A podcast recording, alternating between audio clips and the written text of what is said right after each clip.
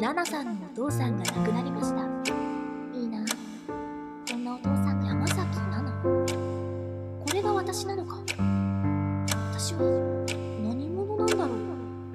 なんて素敵な空間なの？こんな働き方があるんだ。これ以上この会社で何やるんだろう？お客様が納得しているなら私の言うことじゃない。企業中見どころじゃない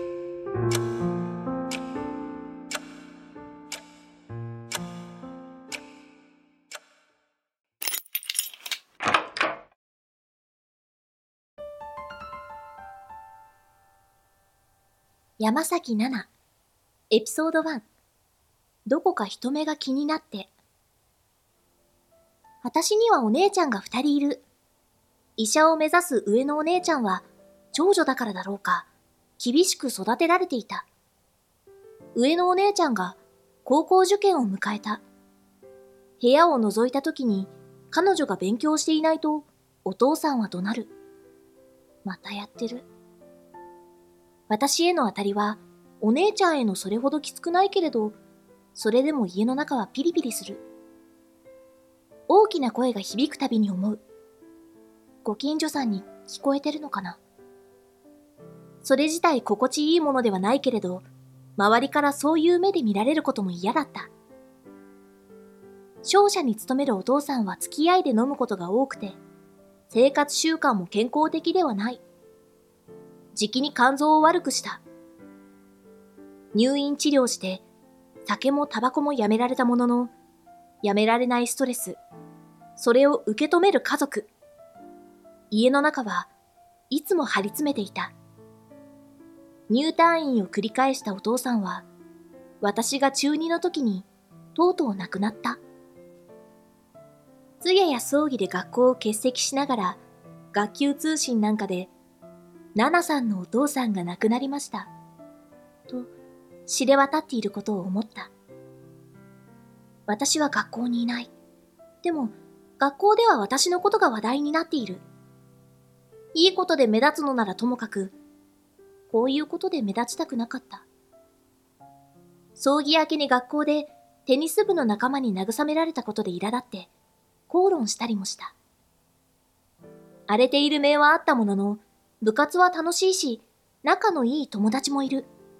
その中の一人は、お父さんにものすごく愛されていた。大抵は母親の出席する保護者参観に、彼女のお父さんは有給を取ってやってくる。試合なんかがあると、娘の分だけでなく、私たち部員全員分の飲み物を用意してくれたり、写真を撮ったり。いいな、こんなお父さんがいて。働きに出るようになったお母さんに代わって、私は姉妹で家事を分担するようになっていた。不自由なく愛されている。彼女が羨ましかった。上の姉は経済的な理由で大学進学を諦めた。二番目の姉は家出を繰り返すようになった。私が高2の時、お母さんの再婚で名字が山崎に変わった。家計は楽になり、お母さんは専業主婦に戻った。私も大学に進めることに。大学受験の必要書類を山崎奈々で揃えるときに違和感が生まれた。山崎奈々これが私なのか？私は何者なんだろう？大学に進学し、テニスサークルやキャンペーンガールのアルバイトに励んだ。就活のことは早めに考えていて、2年時にはもうメーカーと商社に絞っていた。そんな矢先、ナナ、お姉ちゃんね、結婚するって。長年音信不通だった2番目の姉が妊娠し、結婚することになったという。相手は行きつけのバーの店長さん。義兄になる男性がどんな人なのか全く知らないまま、私は人生で初めて結婚式というものに出席することになったのだった。エピソード2夢が生まれ、上書きされて。センター南駅の出口の先には広場があり、子供がキャッキャと走り回っていた。電線はすべて地下に這わせてある。綺麗に整えられた木々の他に視界を遮るもののない抜けるような青空。太陽が眩しい。そのすぐ近くの結婚式場はお城みたいな場所だった。緑が綺麗なお庭があって、大階段があって、チャペルがあって、ステンドグラスは幻想的に透けていて、夢みたい場所の非日常感に加えて、私自身、普段は袖を通すことのない素敵なドレスを身につけていた。髪もセットして、おとぎ話か映画の世界に紛れ込んだみたい。ドキドキ、ワクワク。そこに現れたお姉ちゃんは、もうお姫様みたいだった。はっきり言って、私の知っているお姉ちゃんじゃない。早いうちからお母さんに心配をかけてきたお姉ちゃん。数ヶ月前まではその生死すらわからなかったのに。そんな彼女が真っ白なドレスに身を包んでキラキラと微笑み、大勢の人に祝福されている。お母さんへの手紙を読んで涙ぐんでいる。集まっている人もみんな笑顔。おめでとうとありがとうの嵐。どんな人か全くわからなかった旦那さんも参列しているお友達と交流するうちに人柄が分かってきて。なんて素敵な空間なの？メーカーも商社も頭から消えた。私はこれを仕事にする。結婚式を作る仕事をする。ぐれていた人でも大変だった人でも、どんな人でも祝福されて主役になれる結婚式という場。感謝と笑顔のあふれるこの空間を私は作るんだ。お姉ちゃんの挙式した結婚式場を持つ会社が第一志望。その他にもいくつか会社の試験を受けた。第二志望の会社の社長面接を受けるときのこと。せっかくなので、入るかもしれない会社の商品を知っておきたいと思った。レストランウェディングのためのレストランを持っている会社なので、面接の前に大崎のそのお店でランチをした。食事を終え、次の時間までどこかで暇を潰そうとしたその時。山崎さんですよね。このまま面談にしましょう。席に案内してくださったお店の方が、そう言って私の正面に座ったのだ。面談予定だった社長に急な予定が入り、総務であるその方が私の面接担当になったのだという。面接らしい面接はほぼなかった。あなたは採用するから、あとはお話ししましょう。と言われ、すぐに仕事の話に。その方は、もともとフリーのウェディングプランナーだったそうだ。会社という枠に制限されないので、お客様の要望に寄り添い、音響機材一つ抱えて、いろんな場所での式をプロデュースしてきたというのだ。親御さんの入院する病院のロビーを式場にしたり、自宅で式をしたり、初デートした公園にテントを張って挙式したり、結婚したら結婚式をするものだと思っていた。そして、それはキラキラした結婚式場でするものだと思っていた。親御さんのために場所が制限されたり、こうしたいという強い要望があったりするお客様に寄り添い、会社の事情に縛られることなく、選択肢を考え、それを実現する。組織に属して働くより、お客様との距離が近く、責任も大きい分やりがいもありそう。何よりかっこいい。こんな働き方があるんだ。夢が上書きされた瞬間だった。まずは、この会社に入って力をつけよう。この方のそばで学べる限りのことを学ぼう。そして、いつかフリーのウェディングプランナーになる。この方みたいにお客様に寄り添って組織にいる人間にはできないような質と満足度の高い式をプロデュースするんだ。どんな人でも主役になれる結婚式のプロデュースを、いつかフリーランスで。決意を新たに、大学卒業後、私はその会社に入社したのだった。エピソード3怒涛の会社員時代、そして、計画は想定外の方向に。専務の勤める大崎のレストランが閉鎖され、私は富山県に配属されたのだ。それでも憧れの仕事。はじめのうちは学ぶことすべてが楽しかった。が、じきに内情が分かってくる。経営が苦しいのだ。しばらくすると、唯一の上司と同期が同時に辞めてしまった。お客様のためにも自分のためにも必死で学び、働いた。さっぱりわからなかった経理も何とかできるようになったし、本来サービススタッフのするような仕事も覚えた。雪かきの腕も上がった。冬場は雪が1メートル以上積もるような場所なのだ。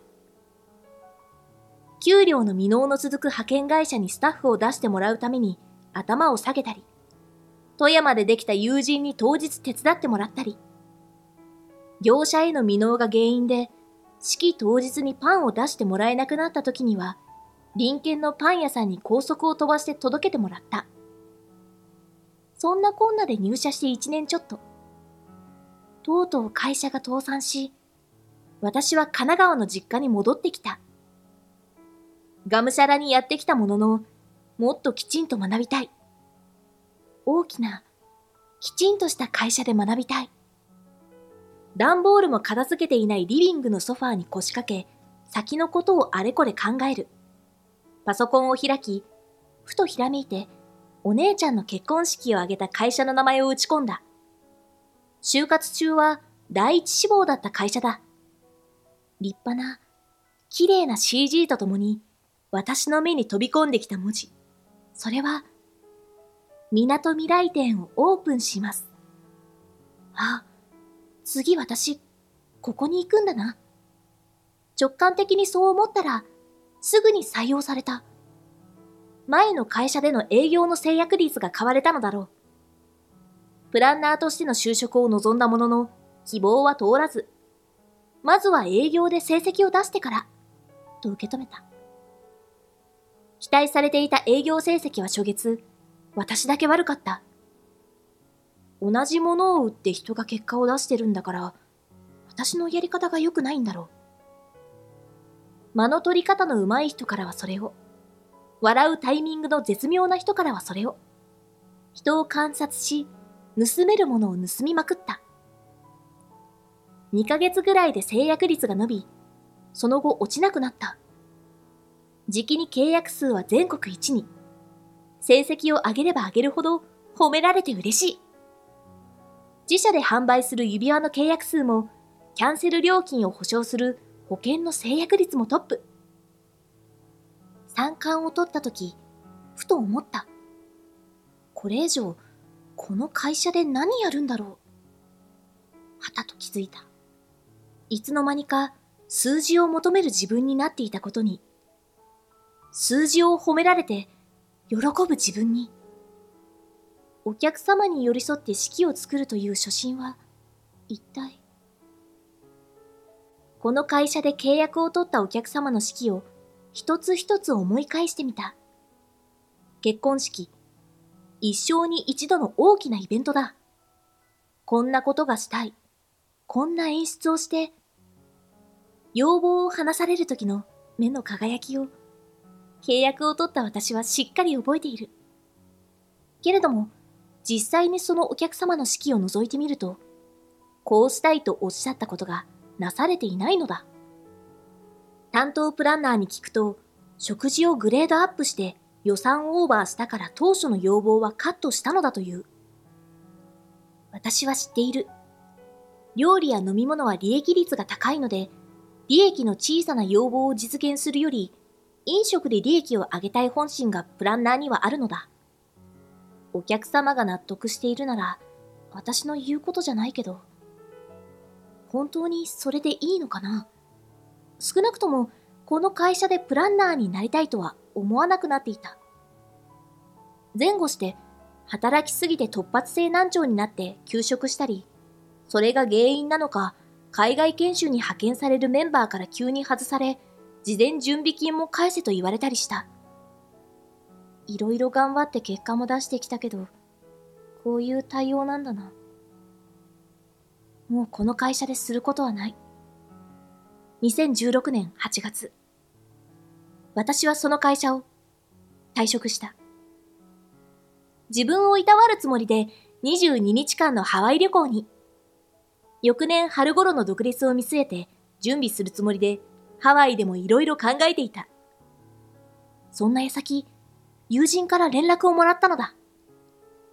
友達が結婚式するんだけど、プランナーが決まんないの。ナナ、やってくれない？聞けば、日程と会場と花屋さんだけ決まっていて、あとは何も決まっていないという。逆に、日程と会場が決まっているということは、期限が決まっているということだ。企業準備どころじゃない11月の帰国後、その式のために奔走した。フリーランスとしては何のコネクションもない中、カメラマン、ヘアメイク、衣装、司会、音響、あちこち当たって当日に間に合わせ、1月のその挙式を無事終えたのだった。大仕事を終えてほっと一息。春の起業予定よりは早いけれど、このままフリーランスを名乗ることにした。そんな私が次に手掛けることになったのは、中学時代の友人の結婚式だった。エピソード4評価以上の宝物を胸に。それは、お父さんを亡くした私が、愛されてていいな、と、羨んでいたテニス部の仲間だった。恋人との交際をお父さんに反対され、家出して彼の実家に居候をしていたという。